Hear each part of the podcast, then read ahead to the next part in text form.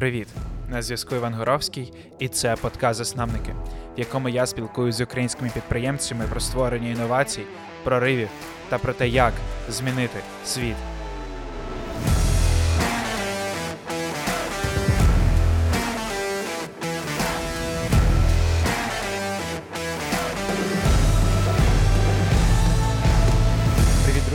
На зв'язку Іван, і сьогодні ми спілкуємося з Дмитром Деркачем, співзасновником планети кіно, е, напевно, найбільш клієнтоорієнтованого кінотеатру в Україні. Привіт, Привіт. Дмитро. Привіт, привіт всім.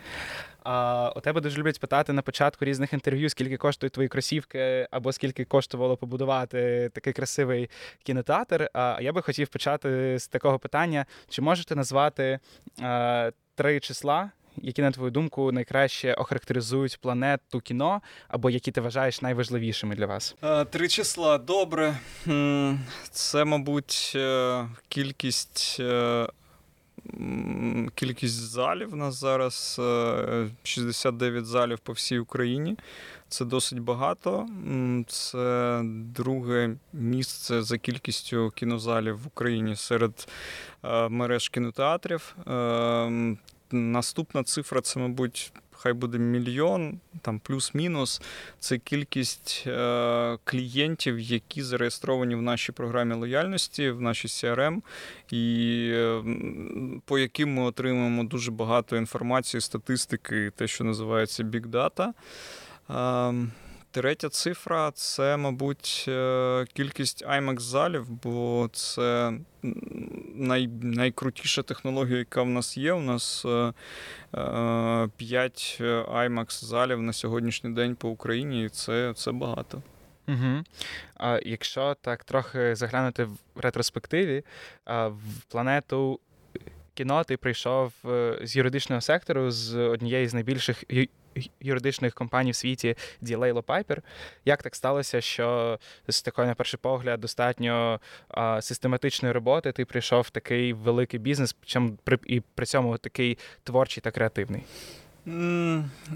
Це сталося досить випадково. З одного боку, е, я не йшов спеціально в щось креативне, в якусь там кіноіндустрію чи ще щось. Просто була така нагода, і насправді це була пропозиція мого на сьогоднішній день бізнес-партнера до мого батька просто інвестувати гроші в цей бізнес. У 2012 році. Тобто на, на станом на 2012 рік е, планеті кіно вже було 4 роки. Вона вже досить непогано була розвинена, було вже відкрито багато кінотеатрів. І Андрій Шпигут, який є засновником компанії, йому необхідні були додаткові гроші для розвитку, і він шукав інвестора. Він запропонував інвестувати моєму батькові, оскільки. Мій батько і батько Андрія вони дуже довго працювали разом. На жаль, Федір Іванович е, загинув нещодавно, але більше 20 років е, наші батьки працювали разом над багатьма бізнесами. Тому з одного боку це було досить випадково. Була така нагода. Батько запропонував, а чи не хочеш ти. Е, Тобто йому не було цікаво просто інвестувати. Він запропонував, їй, ми можемо інвестувати, але якщо хочеш, можеш увійти в управління. Мені вже на той момент я вже 8 років працював юристом. Я пропрацював на, на дуже багато. Тому на, на, на, на дуже великих е, транзакціях, е, на дуже великих е, кейсах юридичних. Це були mergers acquisitions, е, купля-продаж е, дуже великих компаній українських. Це були великі інфраструктурні проекти під євро. Це були також, тобто дуже багато різної роботи, дуже великий досвід, і в якийсь момент вже все стало на потік, і вже не було цих е, викликів нових, е, було вже досить. Е, Останні два роки, десь з 2010 по 2012, вже якби не було нічого нового. Я вже, мабуть, нічому новому не вчився. Але якщо і вчився, це щось було там дуже якась невелика кількість нової інформації, нового досвіду. Тому мені вже було досить сумно. Я шукав, куди би йти далі. Я не думав, що я піду у кіно, кіно, кінотеатри, але ось так сталося. Угу. А коли ти прийшов в планету, чи змінило якось бізнес-модель? І, можливо, ти знаєш, чи спиралися, коли твій бізнес. Партнер створював планету, чи чи спирався він на досвід інших країн, чи орієнтувався на український ринок, коли створив кінотеатр? Коли я прийшов, я не можу сказати, що я щось там змінював. Зміни вони при, при, прийшли по ходу. Компанія вже була дуже класною, дуже багато вже було зроблено. І, в принципі, ну, таких якихось кардинальних змін не потребувала. Я просто. Тобто, Андрій він був дуже креативним, він багато всього робив. Додався ще я, мої якісь ідеї, підходи. Це просто якось інтегрувалося, і ми разом робили ще більше чогось цікавого. Тобто сказати, що я прийшов і привніс щось таке кардинально нове, чого не було раніше, ні. Але просто з розвитком компанії весь цей час ми всі розвивалися, ми як особистості росли, і компанія росла разом з нами, команда росла. Тобто, це був такий поступальний розвиток і нас, як менеджерів, як власників, і команди, яку яка в нас була весь цей час і всієї компанії. Чи орієнтувався Андрій на досвід України чи інших е, країн? Звичайно, орієнтувався на інші країни, тому що на той момент, е, на 2006 рік, коли була лише ідея створення кінотеатрів, потім 2008, коли відкрився перший кінотеатр з одним залом IMAX в Україні, і там ну, ось на 12 рік, коли я прийшов, насправді всі ці етапи в Україні розвиток кінотеатрів був на досить низькому рівні. Тобто, це були просто такі приміщення, досить базові для перегляду кіно. Технологій особливих не було. IMAX е, з'явився вперше в планеті кіно. Перші онлайн-продажі були також в планеті кіно в 2010 році. Перший нормальний сайт е, знову ж таки зробила планета кіно. Перший мобільний додаток для кінотеатрів, взагалі в СНД. І зробили ми. І е, на на той рік, це 2011 рік, в, у світі, в принципі, не так багато було кінотеатрів, у яких були власні мобільні додатки. Тобто е, орієнтуватися на Україну не було сенсу, оскільки тут особливо нічого не, не, не відбувалося. Тому, звичайно, Андрій, ми потім дуже багато дивилися на те, що що є в світі, і не тільки на кінотеатрі, бо дуже багато ми взяли чогось, чого навіть не було в кінотеатрі. Угу. А чи внесок твого батька був легкими грошима чи ні? Um, Мій батько і знову ж таки там батько Андрія Шпига, вони були акціонерами банку Оваль. Цей банк було продано в 2005 році за досить велику суму. Там було дуже багато акціонерів, які розподілили між собою ці суми. І потім е, всі колишні акціонери банку Оваль вони почали займатися різними бізнесами. Хтось разом якісь бізнеси засновував, хтось окремо з іншими партнерами, але так чи інакше було дуже багато зроблено інвестицій в Україні. І це був один з бізнесів, в тому числі у Андрія були і у Андрія Шпига, мого бізнес-партнера, були і інші бізнеси, крім цього, і зараз є. Тому це, в принципі, можна сказати, що це сімейні кошти е, і сімейні інвестиції цих грошей далі. Чи була там ця е, інвестиція простою на той момент, е, коли ми приймали рішення з моїм батьком заходити інвестиціями в цей в цю компанію, вона була, так скажемо, на підйомі. Ситуація була дуже дуже хороша. Зараз, звичайно, там казати, що це було були ефективні інвестиції, особливо зараз.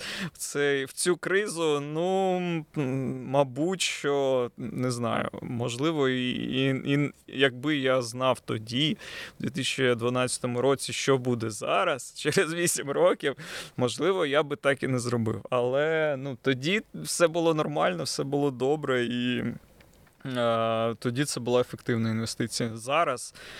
Спірно. Угу. До Крис ми ще прийдемо. А ти згадав, що е, планета була першою, хто створили мобільний додаток, нормальний сайт, і взагалі, якщо подивитися е, ресурси, де ви є, ваші там. Додаток, сайт, власне, це вони. Прийти просто в кінотеатр, то е, ви супер такі от human-centered, і це дуже круто. І е, я подивився блог спілки про те, як вони створювали е, додаток для вас, власне, і виникло питання таке: як як ви підходите до вибору підрядників, які працюють з вами над всіма цими креативними штуками, тому що рекламні кампанії потужні, яскраві, дуже, дуже запам'ятовуються. По яким критеріям ви під за з, з, з, з якої позиції ви підходите до вибору тих, хто буде з вами працювати? В першу чергу, мабуть, ми дивимося на портфоліо і на досвід, на ті кейси, які були в цих компаній.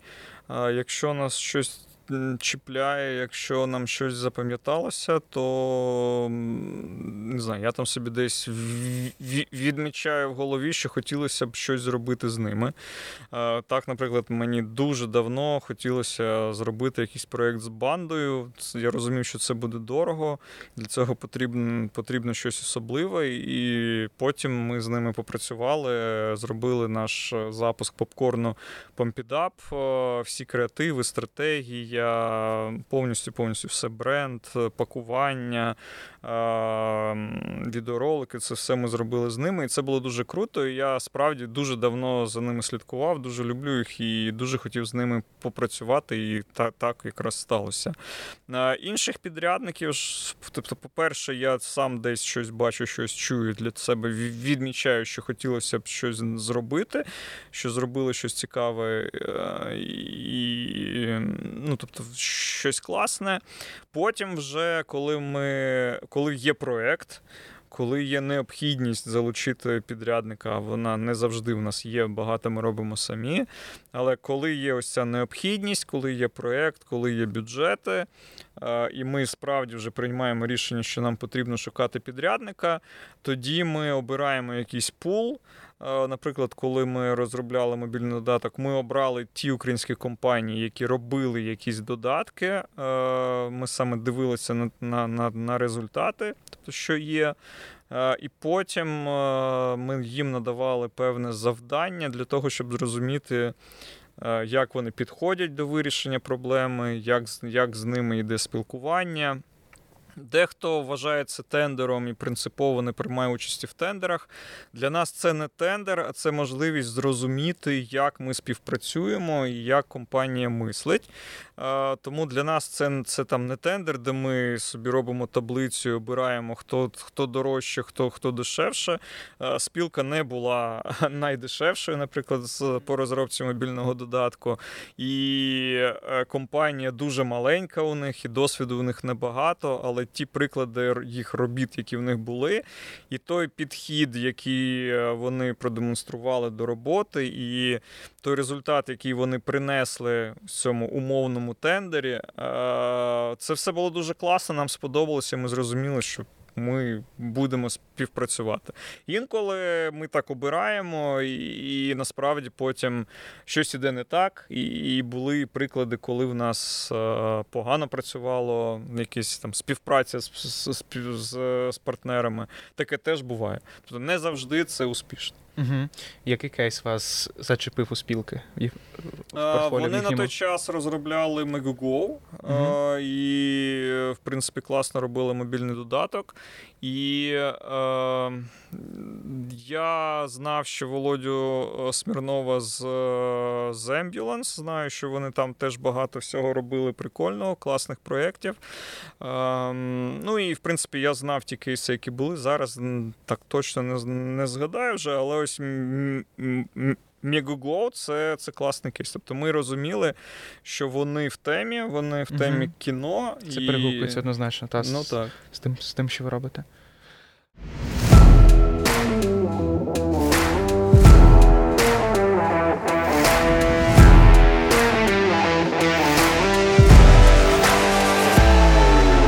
До криз. І насправді наш другий сезон, і напевне, що цей випуск буде останнім. Е, Наш другий сезон він про кризи, про те, якими вони були раніше, які вони зараз, як підготуватися до майбутніх криз. І як, власне, планета кіно проходить через кризу, як на мене, це унікальний досвід. Але я хотів би зараз більше заакцентуватися на пампідапі, тому що ми, коли говорили з Ярославом Ведмідем, він згадав цей кейс як запуск а, продукту в кризу. А, Я знаю, що Пампідап був і до того, але такий повномасштабний запуск разом з бандою, з усіма цими офігенними роликами, а, він стався саме от на початку карантину. Розкажи, будь ласка, про цей досвід запуску попкорну. Як так вийшло, що ви прям потрапили з цим продуктом е, в той самий час, коли люди не можуть піти в кіно і поїсти попкорн і можуть його купувати в магазинах? Ми не планували знову ж таки. Ми запускали його ще давно. Ми е, насправді е, купили лінію для виробництва цього попкорну ще. Ми за неї заплатили ще, мабуть, у 2017 році. У 2018-му вона до нас приїхала. Стратегія спочатку була інша. Ми спочатку хотіли централізов... зробити централізоване виробництво всього попкорну для всіх наших кінотеатрів на цій промисловій лінії, а потім вже до додавати ті, тобто це дуже е, потужна машина, і ті вільні потужності, які були би в нас е, залишилися би після виробництва попкорну для кінотеатрів, ми вже їх хотіли використовувати для того, щоб заходити в в рітейл.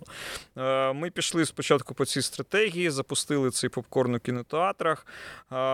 Він виходить абсолютно іншим за смаком, текстурою, тобто абсолютно інший. Ми десь три місяці продавали його в наших кінотеатрах, отримали дуже велику кількість скарг від клієнтів тому що ми зрозуміли, що він абсолютно інший. Тому ми продавали один попкорн почали різко продавати абсолютно інший. Отримали просто величезну кількість скарг, відмовилися від цього. Змінили стратегію, вирішили, що тепер ми йдемо навпаки в рітейл, а потім вже будемо думати, чи треба донавантажувати е, кінотеатрами і як правильно вже запустити цей продукт в кінотеатрах. І це був десь 2018 рік. У 2018 році ми вже пішли в кінці 2018 року. Ми пішли в банду за стратегією, неймінгом, брендом, креативами і всім всім всім. Тобто ми почали з бандою все це розробляти ще в 2018 році. В 2000, в середині 2019-го в нас вже була фінальна упаковка. Там теж була довга історія, бо ми змінювали креативи. Ем, це це все йшло досить довго. Е, і ось там в середині 2019 року у нас вже з'явилася фінальна упаковка. Е, і ми з десь е, не пам'ятаю, жовтня чи листопада, листопада, мабуть, зайшли вже в перші мережі ще в листопаді 2019 року. В цей час банда ще годувала ролики. І ролики вони нам віддали якраз уже фінальні, ось коли вже був карантин. Ще в кінці 2019 року ми собі планували, що ми запустимо повноцінну кампанію по Помпідапу в травні 2020 року. Це було в планах. Ми виділяли на це бюджет, бюджет з прибутків планети кіно. Це було забюджетовано в бюджеті планети кіно на 20-й рік, але потім стався карантин, е, і, звичайно, вже бюджетів цих не було. Але ми розуміли, що це якраз е, класна можливість для запуску попкорну і запускати його все одно потрібно. Ну і ми запускалися вже без бюджетів. Тобто ми заходили під час карантину в мережі. Ми е, через канали Планети кіно почали активно рекламувати попкорн. І оскільки бюджетів не було, ми вирішили піти. Е, більш органічно через блогерів, через лідерів думок. Ми запустили цю компанію, коли я розвозив попкорн, і колеги мої розвозили попкорн, дарували його. Ми нікого не просили нічого публікувати. Ми просто привозили, дарували його. А вже наші знайомі вони або щось писали про нас, або не писали. Тобто ми ні з ким не домовлялися. Це просто насправді лояльність до бренду Планети кіно, і це було дуже дуже дуже круто круто. Це нам дало якраз ось цей ефект. Е, і якраз ось ця акція, вона, мабуть, всім найбільше запам'яталася. І якраз в цей же момент банда все ж таки фіналізувала ролики, і це все співпало досить непогано. Тобто вивільнилися медіаканали Планети кіно для реклами. Була ось ця роздача попкорну, і всі сприйняли дуже добре, підхопили це і робили сторіс, викладали. І плюс банда ще виклала кейс, і разом воно досить добре пішло. Угу. А... Але знову ж таки, тобто, ми не планували. Це запускати в кризу чи ще щось. Тобто, в принципі, ми планували запуск, але планували під це бюджет, але криза внесла е, повністю змінила всі наші плани, і вже ми викручувалися як могли в тій ситуації, яка в нас була. Окей, чи чи доречним, на твою думку, був запуск пампідапу а, якраз на початку карантину? Чи чи е, буснуло це хоч якось продажі попкорну? Так, так, звичайно. Тобто, це була цей, ну як я вже казав, тобто у нас вивільнилися медіаканали Планета кіно, тому що завжди у нас велика база клієнтів, і зазвичай ми пишемо, комунікуємо про фільми. В принципі, завжди у нас багато різних е, інфоприводів, і там часу на рекламу попкорну було би дуже мало у звичайних умовах. А тут нам фільмів немає, ми зачинені, писати нема про що. І якраз там попкорн став тією темою, яку ми, яку ми досить активно могли прокомунікувати в цей час. І це було дуже добре. І, в принципі, команда була ну, досить вільна, тобто можна було якраз присвятити більше уваги попкорну. Ну і так все співпало, що справді це було дуже добре. Звичайно, було б ще краще, якби у нас були бюджети на рекламну кампанію, і ми б ще краще, ще більше медіа якогось е, додали. Це було б ще правильніше в цей в цей момент, тому що справді там це було дуже актуально, це класно сприймалося. Всі наші клієнти хотіли спробувати попкорн. Якби були бюджети, якби була можливість швидше заходити в мережі е, супермаркетів, то було б ще краще. Але в принципі, мені здається, що те, що сталося, воно і так було дуже дуже добре. Угу. Якщо говорити про лояльність до вашого бренду, до бренду планети кіно, то це така штука, яка дійсно вражає, тому що аудиторія супер лояльна. Як ти думаєш, що з того, що ви робите? Можливо, там три фактори, які найбільше повпливали на те, що навколо планети утворилася така спільнота дійсно лояльних, не просто там глядачів, а дійсно я б назвав це спільнотою людей, напевно. Так, я відчуваю це якраз під час карантину. Ми всі, мабуть, отримали ось цю віддачу. і Це було дуже дуже круто. Була супер підтримка. І справді ми якраз відчули ось цю цю лояльність, цю любов від наших клієнтів. Ми її відчували завжди, але якраз під час карантину вона проявилася просто максимально. І це прям ну супер-супер круто було. Е, Що ми для цього робили? Я ну, звичайно, ми завжди хотіли вибудовувати класний бренд.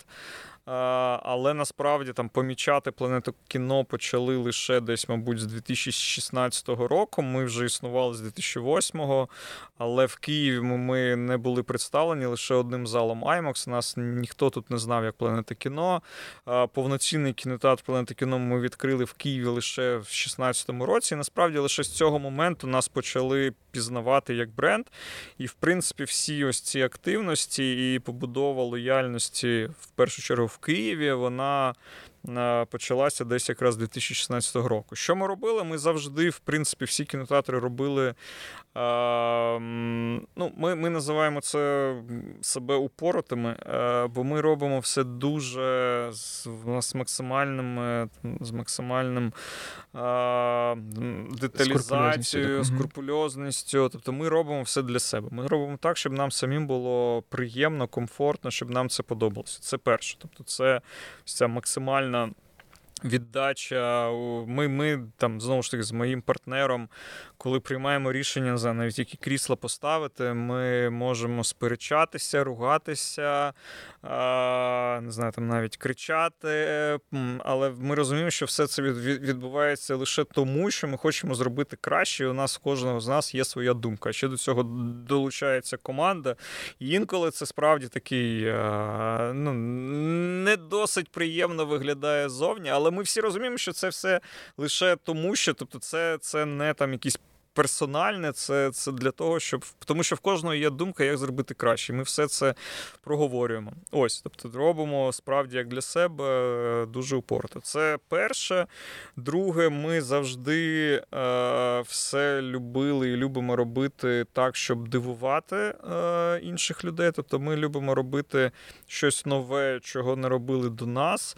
Ми е, хочемо бути справді ось цими лідерами е, впровадження чогось нового. І це все почалося з е, залу IMAX у 2008 році, коли конкуренти вважали в принципі ідіотизмом відкривати IMAX в Україні. Тоді ще не було голівудських фільмів. І ось це бажання вражати. Це теж один з таких напрямків, який допомагає нам. І Ми дійсно робили багато того, що не робили інші, і це виділялося. Кіномаркет, наприклад, е, знову ж таки, дуже комфортні зали, е, дизайн кінотеатрів ми почали робити, мабуть, першими якимось цікавими е, кіноресторани, якісь івенти, партнерства. Тобто, це ми завжди на це були націлені. І третє, це якраз клієнторієнтованість. Тобто ми максимально, максимально клієнторієнтовані, Ми дуже любимо наших клієнтів, намагаємося вибудовувати класний сервіс. Це не завжди там можливо, це досить важко, оскільки дуже багато працівників першої лінії, які напряму спілкуються з клієнтами, вони ну, ми не можемо їм платити великі гроші, але все ж таки ми там намагаємося якось їх і відбирати тих, хто краще підходить на, на ту роботу з клієнтами, яка нам потрібна, і намагаємося навчати всіх, намагаємося дати можливість всім клієнтам звертатися до нас і розглядаємо всі ці скарги. Звичайно, там є проблеми, є помилки. Е, це завжди буде. Ну, тобто, ми не ідеальні, але намагаємося завжди там бути краще. Угу. А Можеш описати, як до вас приходить переважна більшість глядачів, такий типовий customer journey? Е, Так. Е, ну, Десь, мабуть, в середу або в четвер е, глядач е, наш відкриває мобільний додаток, наш, тобто вони вже знають, що четвер це день прем'єр. Е, багатьом десь в середу, в четвер якраз приходить, спадає на думку, що треба кудись піти на на, на вихідні щось зробити. Кінотеатр до кризи, до карантину. Це був один в топі зі списків того, як там швидко зручно, легко провести якийсь час разом кудись вийти. Тобто це там кінотеатр, бар, е, не знаю, нічний клуб, поїхати на природу, не знаю, концерт. Так, ось це, мабуть, такий список ось найбільш таких перших думок, які спадають багатьом, що робити на на вихідних. І кінотеатр там завжди був. Сподіваюся, що далі він також там залишиться. Е, Ось. Тобто десь четвер спадає комусь на думку, мабуть, десь в офісі ідея, а чому б не сходити, а що робити на вихідних, а пішли в кіно. Пішли в кіно, а що там в кіно? А давай подивимося, відкриваємо додаток, мобільний додаток, дивимося, що в кіно, обираємо квитки. Е, купляємо заздалегідь за за декілька днів. Зазвичай десь за один-два дні купуються квитки. Е, в першу чергу, мабуть, дивляться, що йде в IMAX, що йде, можливо, в Relux, чи, чи там які прем'єри виходять. Купують квиток в мобільному додатку, приходять в кінотеатр десь хвилин за. 20, ідуть в кіномаркет, покупають попкорн і пепсі. Е, зазвичай це сирний попкорн. Це зазвичай пара, тому що 80% квитків купуються дві штуки. І вони йдуть в кіно, дивляться фільм. Після фільму, на жаль, е, Джорні він переривається. Хотілося б залишати клієнтів ще десь у нас тут. Знаю, можливо, там, щоб вони залишились поспілкуватися, випити коктейль, обговорити фільм, але насправді практично всі зразу вже виходять з кінотеатру. Не знаю чому і не знаю, як зробити так, щоб вони залишалися. А, Там більшість людей, переважна більшість ходить у вихідні в суботу або в неділю. Там ще трошки більше ходить ввечері в п'ятницю. Тобто це ось вечір п'ятниця, субота, неділя. Це ті дні, коли ходять в кіно, в, будь... в будні дні кінотеатри пусті. А, І ще один крок: це ми потім, після походу, на наступний день відправляємо анкету, питаємо, як був твій похід в кіно, і нам відповідають, е, якщо там супер чи норм, ми дякуємо. Якщо була якась проблема, якщо нам пишуть, що щось не так. Ми запитуємо, що, потім розглядаємо цю ситуацію, аналізуємо. Якщо це ось скріпуче крісло, то його треба виправити. Виправляємо і потім даємо зворотній зв'язок клієнту, що дякуємо, що ви нам допомогли стати краще. Ми виправили ту проблему, яка була.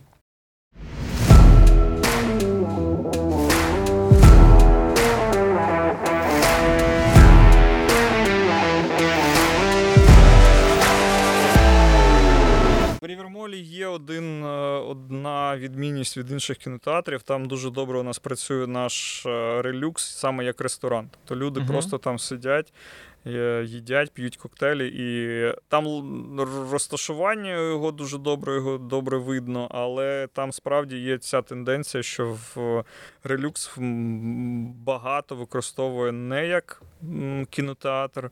А й в тому числі як просто ресторан. Угу. А, повертаючись до попкорну, е, я згадав, що у тебе на сторінці в Фейсбуці е, окремо написано, що ти співзасновник планети і співзасновник е, пампідапу.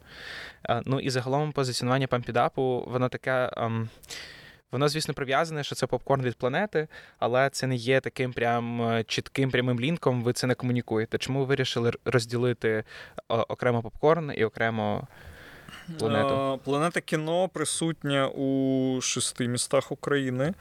А наш пампідап буде продаватися у всі, по всій Україні. А можливо, я сподіваюся, що десь за рік можливо ми будемо його експортувати кудись. Тому це справді е, окремий бренд, окремий бізнес. Можливо, коли-небудь він буде більш прибутковим, ніж планета кіно. Окей. Okay. wow. Але ми кажемо, що це справді це засновано на нашому великому досвіді і розумінні того, як робити смачний попкорн. І, звичайно, зараз Пампідап е, багато хто сприймає як е, продукт планети кіно. І це наша стратегія, але стратегія Пампідапу вона буде потім іти далі і окремо від планети кіно. Угу. А, Насправді. Мені здається, що у вас велика кількість, е, ти вже насправді про це вже згадував, інновацій, штук, які не роблять інші, в тому числі маркет, і в тому числі попкорн, пампідап і нові технології. Ви були перші, хто Story запустив в Україні, провів цей новий формат. Ти також був спікером на конференції від Red Bull «Дій швидко». При всьому цьому у вас працює 700 людей. І при всьому цьому це. Ну, менше, вже okay. вже десь 600, то ну так. 600. Близько 600. Так. І це достатньо такий, як мені здається, великий бізнес um, в операційному плані, uh-huh. такий громісткий. Uh-huh. Чи є ця швидкість, як як ви працюєте з такими інноваціями uh, у себе? Як, Як ви їх створюєте? Швидкість це справді проблема. Чим більше стає компанія, е, тим повільнішою вона стає. Раніше, наприклад, ми приймали, коли ми ще були досить маленькими, ми приймали рішення, багато рішень інтуїтивно. Ми не прораховували, ми не будували якісь фінансові моделі. Це було круто з точки зору якраз запуску якихось інновацій, нових продуктів, але не завжди вони потім дійсно були виправдані з точки зору фінансів. Зараз ми багато проводимо попереднього аналізу, якісь моделі, прогнози. І лише після цього приймаємо рішення. Так, справді це займає зараз набагато більше часу. Від від більшості тепер проєктів ми, мабуть, відмовляємося. Раніше, можливо, ми б їх зробили чисто інтуїтивно клас, давай зробимо так, давай зробимо. Зараз нам здається, що це класно. Коли будуємо фінансову модель, розуміємо, що є проблеми, і, мабуть, таким. Найбільшою якраз помилкою для нас було це коли ми запускали наш VR. Ми запускали планету VR.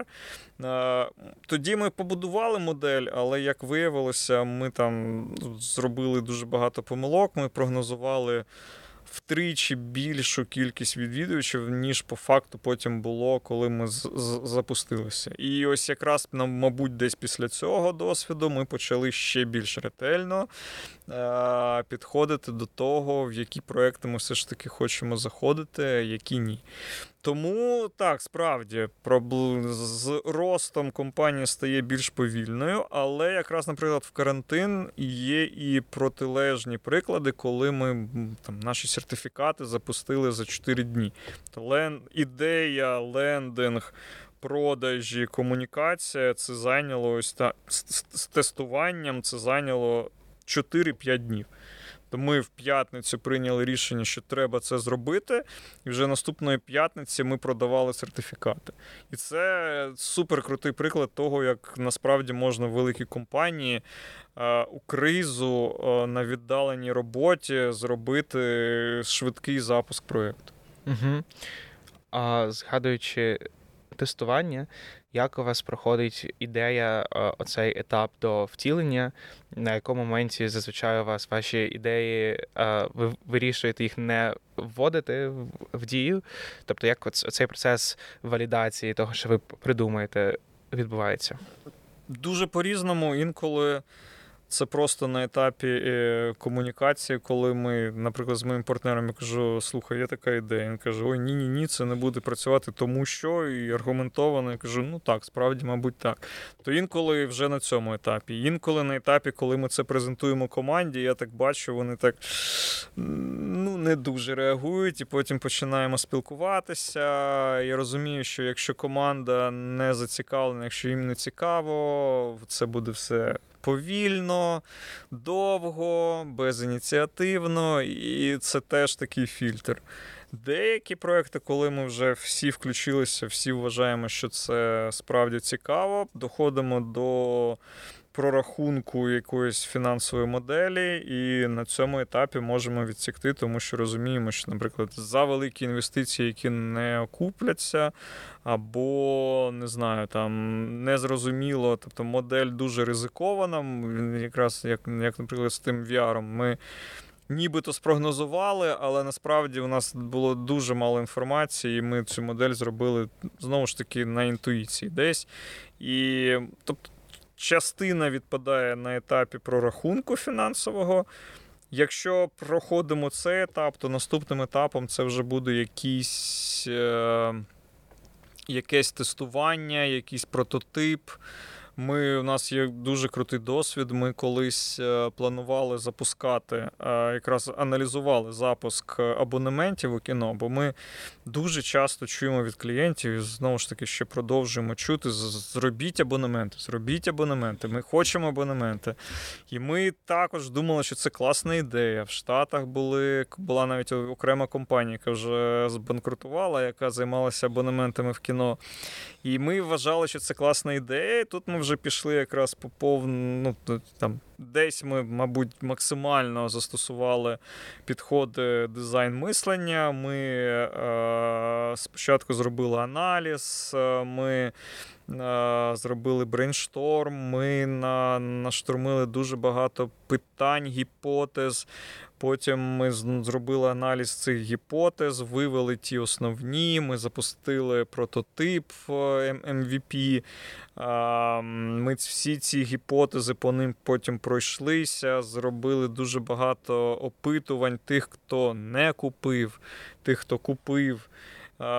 Тобто, все це проаналізували, все це зібрали. Дійсно круто, класно, як воно повинно бути. Це зайняло дуже багато часу. Тому я навіть не впевнений, чи потрібно завжди так робити. Але насправді ми отримали дуже багато важливої інформації. Ми зрозуміли, що так як ми бачили проєкт до цього. Його точно не треба впроваджувати. Якщо і робити абонементи, то вони повинні бути абсолютно не такими, як ми їх собі бачили до запуску цього MVP. І щоб зробити їх класно. Треба вкласти ще багато грошей, там накрутити ще багато чого. І тому ми прийняли рішення, що ми поки що, чи взагалі, чи поки що не будемо цього робити. Говорячи про нові формати, а, як ти вважаєш, які конкуренти серед форматів є у кінотеатрів в Україні? Ну, на сьогоднішній день, звичайно, знову ж таки, давайте так, кінотеатр насправді е, він бореться за вільний час людей. Тобто це е, не стільки навіть про перегляд кіно, скільки про вихід кудись. Тобто кінотеатр це мікровідпустка. І тут у нас конкуренти, як вже назвав, це бари, концерти, нічні клуби, шашлик е, чи просто там зустріч з друзями. Це все, в принципі, конкуренти. Або навіть диван вдома це дуже великий. Конкурент, коли просто не хочеться нікуди йти, залишитися Чорна вдома, а, не знаю, втикати в соцмережі, YouTube чи дивитися кіно онлайн. Тобто, це все, в принципі, конкуренти за вільний час людини на вихідні дні, і ми всі за нього боремося. А Якщо вже казати про більш прямих конкурентів, то це в якійсь мірі е, онлайн-кінотеатри, і в більшій мірі, мабуть, це YouTube і соцмережі. Чому в меншій мірі онлайн-кінотеатри? Тому що е, є і дослідження, і, в принципі, якраз під час карантину я все ж таки зрозумів, що є певна модель поведінки, коли людина хоче просто подивитися кіно, це одне. А кінотеатр це не просто про подивитися кіно, це кудись вийти, з кимось зустрінутися, якось провести час. Тобто це справді ця мікровідпустка. Якщо вже людина приймає рішення, що вона нікуди не хоче йти, хоче залишитися на своєму дивані, то там людина подивиться кіно вдома онлайн.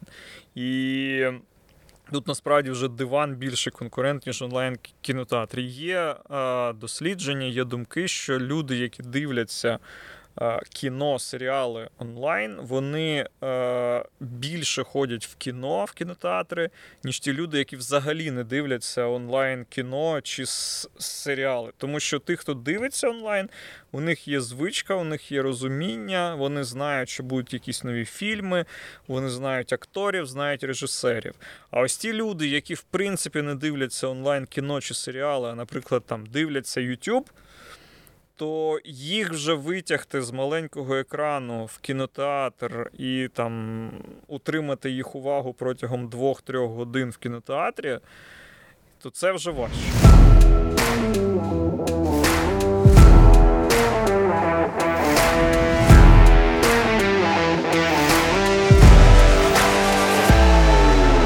Повертаючись до теми криз і тої кризи, через яку ми проходимо зараз. Е, наскільки я зрозумів е, з твоїх минулих розмов, е, то 50% з касових зборів ви віддаєте дистрибутору, і 50% залишаєте собі. А Оскільки так. ви не показували фільмів протягом карантину, протягом його жорсткої фази, а, то які кости, окрім оренди приміщення, а, були для вас важкими такими? Оренда приміщення це взагалі, в принципі, е, да, після після платежів за фільми 50%, які ми просто завжди віддаємо дистриб'юторам. Наступна стаття витрат це оренда, оренда приміщень. І це найбільша і найважча стаття, тому що там треба домовлятися з орендодавцями. І е, майже з усіма під час карантину нам вдалося нормально домовитися. І зараз теж ми продовжуємо вже в цей період складний після карантину також домовлятися. Є певні. Орендодавці, певні ТРЦ, з якими було дуже важко вести ці переговори, і з якими ми ну, майже доходили до до конфліктів. Тобто це це, це дуже велика і дуже важка стаття. Наступне це зарплатня, це третя, якраз по, по, за величиною. Працює майже 600 чоловік по всій осіб по всій Україні. Ми нікого не звільняли. Е, хтось пішов сам. Там були якісь сезонні працівники, ти працівників гардеробу, які, яких ми звільнили, але ми б їх так чи інакше звільнили, тому що це сезонна позиція.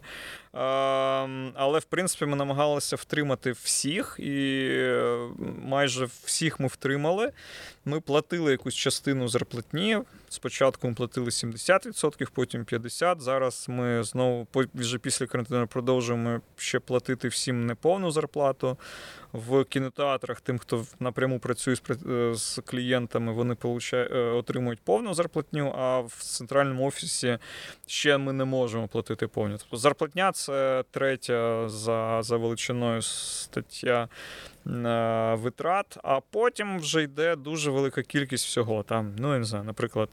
Таксі для співробітників, які залишаються після 10-ї вечора, миючі засоби, кондиціонування приміщень.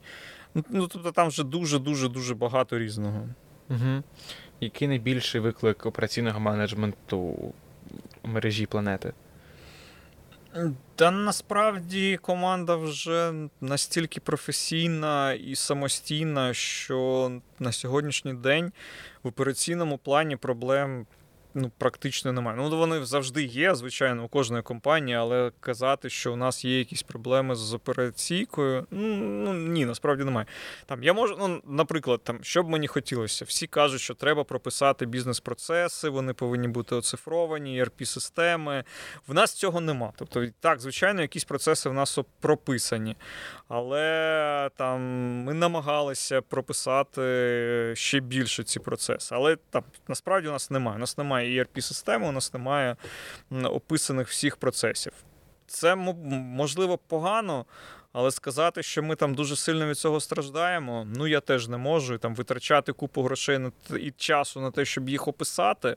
Не знаю, наскільки це це ефективно, хоча там всі автори, всі е- коучі кажуть, що треба, треба це робити. Не знаю. Ми, Ми якось працюємо без цього. Натомість у нас є, наприклад, фіксація всіх задач всіх проєктів в системі Workflow. Ми використовуємо Bittrex 24 і всі задачі є там. Всі коментарі до задачі, документи, е, все це є. У нас е, дуже активно ми користуємося телеграмом для комунікації. Дуже багато різних груп. По проектам, по функціональним напрямкам, по якимось рівням ми обмінюємося інформацією. Тобто, ну, ми так чи інакше дуже багато між собою комунікуємо. Є фіксація цих задач, і, в принципі, там казати про якісь операційні проблеми, ну, таких, щоб прям критичних немає. Є, звичайні, якісь там нерозуміння якихось процесів бухгалтерії, наприклад, маркетингом, чи там є проблеми взаємодії з IT, тому що IT це завжди найбільш навантажений напрямок, це найбільші бюджети. І тут треба знову ж таки виставляти пріоритети. Хтось буде незадоволений, тому що його проєкт чи задача не реалізується протягом трьох-шести місяців. А чому так? А чому ту задачу роблять, а мою не роблять? Ну, але мені здається, що це в принципі нормально для будь-якої компанії. Чи думали переходити на Slack, наприклад? Ми пробували, okay. не пішов. Не пішов, у нас теж не пішов. Ну тому що Telegram це те, чим люди користуються у звичайному житті. Воно звично, зручно, а Slack це окрема додаткова програма для комунікування в офісі лише по робочим питанням. А тут ну, Telegram, тобто там немає такого, що це лише робота, а це там для, для персонального спілкування. Тому був Slack спочатку, не працював перейшли на Телеграм, злетіло одразу. Так, коли ще Телеграм папочки зробив, все mm тебе. А, Насправді. А, У вас є дуже крутий принцип, який мені дуже сподобався. Якщо задача не зафіксована в Бітріксі, вашій mm-hmm. системі workflow, то цю задачу не треба виконувати. Так. Це прям потужний дуже підхід. Як ви до нього прийшли? Це, це, це треба всім нагадувати. Ну, ми прийшли, звичайно, тому що коли ми переходили на Bittrex, е, це важкий процес, він довгий був, важкий. Е, Хтось одразу налаштувався, їм було комфортно, хтось дуже довго не хотів, тому що ну, це теж так, знову ж таки нормально в психології людини. Все нове не сприймається. Е, Тому треба було десь навіть перебороти ось цей супротив. І е, певний час якісь відділи чи люди, менеджери, спеціалісти не користувалися. І це викликало проблеми, тому що хтось ставить завдання в Bittrex і чекає, що йому дадуть відповідь, хтось е, десь в Телеграмі, хтось в пошті, а хтось там усно сказав. І коли ну, система ем, workflow, вона і потрібна для того, щоб зафіксувати всі задачі, які є, щоб потім можна було розставити пріоритети подивитися, хто в принципі чим зайнятий і наскільки зайнятий. Якщо не фіксувати все в одній системі, то ти все одно не знаєш, воно перетворюється в ще більший хаос. Тому ми просто прийняли рішення і постійно всім нагадуємо, всім кажемо, що якщо, ну, тобто, якщо ця задача ставиться усно. Це так, це просто комунікація. Ми поговорили, класна ідея, супер, дякую, до побачення. Якщо не, не, не зафіксовано, цього робити не потрібно. Це було просто дискусія. Ось, і коли ми справді почали ось там кожного, там десь навіть змушувати працювати в е, з боями, але це от пішло десь, мабуть, там через рік після запуску. В когось дуже швидко і класно пішло, а в когось дуже повільно. Ще була проблема в тому, що у нас IT вже давно е, працювали, але вони працювали з Джирою. Джира класна програма, супер. е, Дуже там можна її налагодити під себе як хочеш. Супер. Питань немає, було би круто її використовуватися використовувати для всієї компанії, але коли ми порахували, скільки би це нам коштувало для всієї компанії, ми зрозуміли, що ми просто не можемо собі цього дозволити. Треба було інше рішення. Bittrex не такий е, гнучкий, не такий зручний. Не такий гарний, а, але, але він дешевий і він працює. І ось якраз там IT було дуже складно перевести з Jira на, на Bittrex, просто з боями. Але ви перевели IT на, на Перевели, Bittrex. Ого. вони там продовжують Революція. нам нагадувати, що це погано, але, але так. Окей. А, успіх планети кіно, на твою думку, це про вдало використані інвестиції чи про впахування 24 на 7? Це точно про впахування, тому що Окей. інвестиції ми вклали такі самі, як вкладають інші кінотеатри. Окей. Окей. А, повертаючись трохи до того, що показується в планеті, а, завтра, якщо не помиляюся, буде транслюватися концерт М'юз. Наскільки заходять такі альтернативні формати, наскільки люди приходять в кінотеатри не за фільмами, а за концертами, за театральними виставами, за футболом?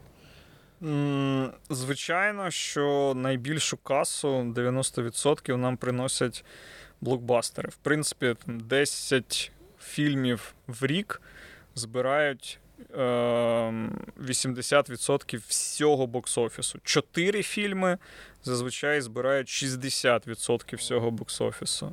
Все інше це робота з різними аудиторіями, бо не всім подобаються фільми про супергероїв. Я не люблю фільми про супергероїв. Є різні аудиторії. Є ті, хто хочуть подивитися футбол, є ті, хто хочуть подивитися трансляцію кіберспорту, є ті, хто хочуть по- подивитися театр, балет, оперу, концерт. І ми просто намагаємося розширювати ось ці і аудиторію, і контент для різних аудиторій. Угу. Чи може кінотеатр, як ти думаєш, стати а, місцем створення культури? Таким місцем культурного впливу? Я пам'ятаю з твоїх інтерв'ю інших, ти говорив про те, що твої смаки відрізняються ін, іноді часто від того, що а, збирає найбільші каси. І, можливо, чи є в кінотеатрі для широкої аудиторії місце для авторського кіно для змістовних фільмів? Місце для авторського кіно, змістовних фільмів, і як там концертів, опер, е, подорожей по музеям. Місце для цього, звичайно, є. Є аудиторія, якій це потрібно, і це класно. І ми надаємо цю можливість, але сказати, що ми там виховуємо когось чи ще щось, я не думаю. Ну тобто, насправді ми розуміємо, що заробляємо ми на блокбастерах. І це приносить нам кошти, які ми потім можемо вкладати в класні кінотеатри. Ми можемо додатково там, дозволити собі робити якісь ось ці альтернативні покази. Ми розуміємо, що там буде менша кількість людей, але ми розуміємо, що це комусь потрібно. Казати, що ми когось виховуємо, ну ну навряд чи я взагалі вважаю, що кожна людина повинна виховувати себе сама. І я не думаю, що там ззовні хтось може дуже сильно вплинути на людину. Мені здається, що це закладено у кожної людини і генами, і вихованням в дитинстві, і е, тим, не знаю, як це сказати, оточенням, яке створюється навколо людини, і його власними інтересами. Я не думаю, наприклад, що музеї когось виховують. Людина або хоче туди піти і виховатися, або вона туди не піде. Ну, так само, там, мабуть, і ми. Ми надаємо можливість. Якщо людина хоче, вона приходить. Як думаєш, що можна поєднати музей і технології, які ви використовуєте в планеті? Можна, але чи буде це там працювати і приносити гроші, я не думаю. Ну, Це це досить важко. Можливо, коли там прийде вже зовсім кінець фільмам і кінотеатрам, і нам вже доведеться щось видумати, вигадувати таке щось ну, взагалі нове, ну тоді, мабуть, можливо, будемо переформатовуватися. Поки що є сподівання, що все ж таки ми будемо заробляти гроші на блокбастерах. Окей.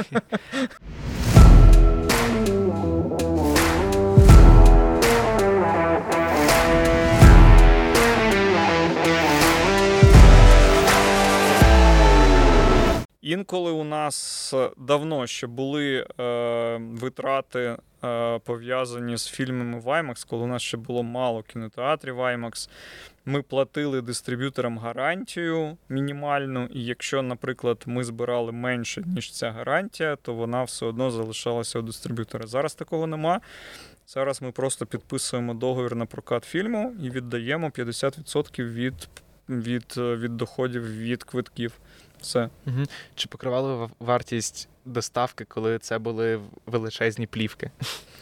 Е, покривали, okay. так. Е, але це справді було важко і дуже добре, що перейшли сенсі. на цей фронт. Це в буквальному сенсі було важко, багато, об'ємно, і кіномеханікам було дуже важко працювати, тому що плівку Ваймакс треба було. Це 72 мм плівка. Один фільм це ось ну, як ми займаємо зараз площу. Це ось така, мабуть, купа бабін з цією плівкою. Її треба було склеїти в правильному порядку, змотати з там 10 бабін одну велику. Okay. Це викласти на таку тарілку плотер. Фільм пройшов, її потім треба пере... ну, тобто, зняти поставити на перемотку, і якщо це фільм в 3D, то таких штуки повинно бути дві. І ця тарілка з плівкою вона важила там під 100 кілограм. HR шукали сильних чоловіків на. На ролі ну, мабуть, тоді, ну так. І там кіномеханіки вже навіть самі придумали якісь прилади, як це піднімати. Там, ну, Тобто вони знайшли собі якийсь вихід, але це справді було дуже-дуже важко.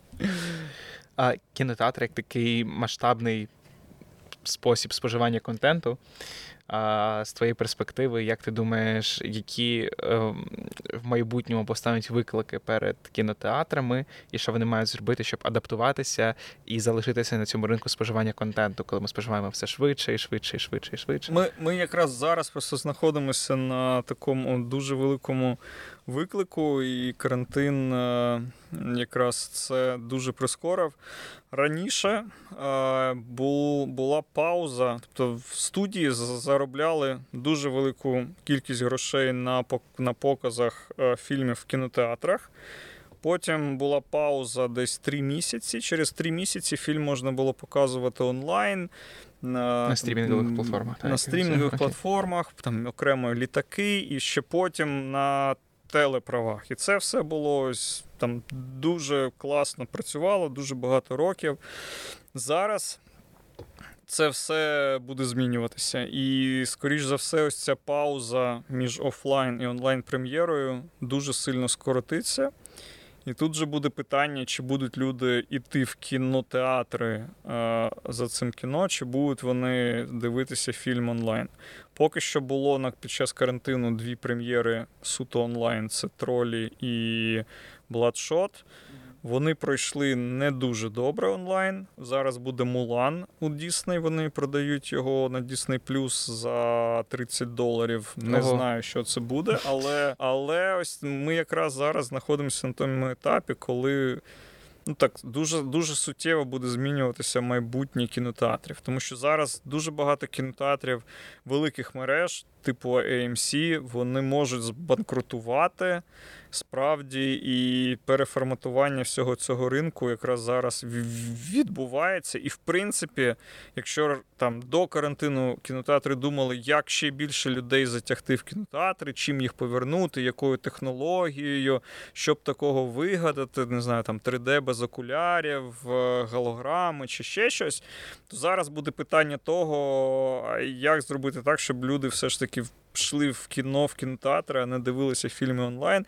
І як зробити так, щоб кінотеатри, в принципі, вижили. Ти згадував, що багато авторів дуже кажуть про те, що треба створювати, систематизувати бізнес-процес, описати їх і так далі. Е, Гай Кавасакі в своїй книзі The Art of the Start каже про те, що е, найперше це е, бізнесу треба визначити свій мірінг та свою мантру. Та? Чи можеш ти е, поділитися е, мірінг е, змістом, е, який ви створюєте, і мантрою? Е, ми не розділяли, мабуть, їх. У нас е, є там ну, різні автори по-різному кажуть. У нас є місія, і вона у нас є давно, і ми її чітко зрозуміли для себе. І в принципі всі з нею згодні, і всі, всі її знають. Це вона там до запуску позиці... позиціонування щось звучало як е, вражати кожного, а зараз вона звучить як щось кожному, і в ці якраз щось ми вкладаємо ось всі ті е, фішки, всі ті штуки, які ми надаємо клієнтів. Це технології, це кіномаркет, це ем, не знаю, якийсь дуже смачний попкорн, це якісь круті івенти, як те, що ми зробили в Одесі на воді з Don't Take Fake. Тобто, це ось якраз ось всі ті штуки, якими ми вражаємо клієнтів. Класний сервіс, який теж вражає. Тобто, ось вражати, робити ось ці щось. Це ну, місія, не знаю, там мантра чи ще щось. А чи є це щось в планеті для тебе? Можеш назвати своє щось? Е, Моє щось, якщо там казати про якщо мене поставити на місце глядача, то моє щось це кіноресторан Релюкс, бо я справді робив це в першу чергу для себе під себе і так, як я це хотів. І справді мені дуже подобається. Тобто я ходжу з, в Релюкс досить часто. Мені подобається там їжа, мені подобаються коктейлі. І весь формат справді це, це щось для мене. Мені подобається як щось наш мобільний додаток. Ну, Я вважаю, що він класний і мені самому дуже приємно ним користуватися. Це мої щось як глядача. Мої щось як власника. Це взагалі ось це якраз. Це, мабуть, все ж таки в першу чергу лояльність клієнтів і те, що нам вдалося ось якось це побудувати. Я навіть не можу там для себе чітко визначити, як ми це зробили. Якби там не знаю, мене хтось попросив, а чи могли б ви повторити для нас, чи не знаю, в іншому бізнесі. Я не знаю, чи можливо це в принципі було б зробити, і чи зробив би це я, і як би це я в принципі робив, не знаю.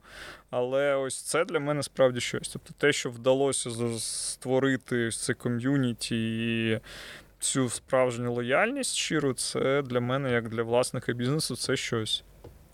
Підсумовуючи, що дозволило вам зараз вижити в цю кризу, і як ви будете виходити тепер е, з того стану, в якому ви є зараз? Дозволила вижити знову ж таки саме ця лояльність підтримка клієнтів. Ми е, продали непогану кількість сертифікатів. Я не можу сказати, що це там єдина наша фінансова допомога, яка була, але це було досить суттєво. Плюс е, моральна підтримка знову ж таки від е, клієнтів. Вона підняла психологічний дух команди, і це було дуже відчутно і дуже класно. Е, Тобто, ось ця лояльність, яка повернулася до нас, це було супер. Це справді там дало можливість нам протриматися довше. Е, Потім команда. Ну, ми підтримували команду, ми всім намагалися платити зарплатню, і команда намагалася знову ж таки нам там, в тому числі, віддячити і справді ініціативно працювали весь цей час. Е, ніхто не депресував, е, всі робили роботу і робили якісь проекти. Ну і нам ще, якщо так просто банально, допомогло те, що на момент карантину, е, коли нас зачинили, у нас залишилася е, ну, непогана сума на рахунку, і це нам дозволило протриматися. У вас Плюс була певна є... подушка, та тоді? Ну так, вона ми не планували. Ну так, у нас є певний там якийсь е, резервний фонд, але просто цей бізнес до карантину був таким, що це постійний потік кешу доходів. Е, Тобто генерується доходу багато, витрати теж дуже великі, тобто маржинальність низька, низька, але це давало можливість весь час утри... по кешфлоу, в принципі, тобто, це, це, це було це, це, це класний бізнес по- кешфлоу до карантину.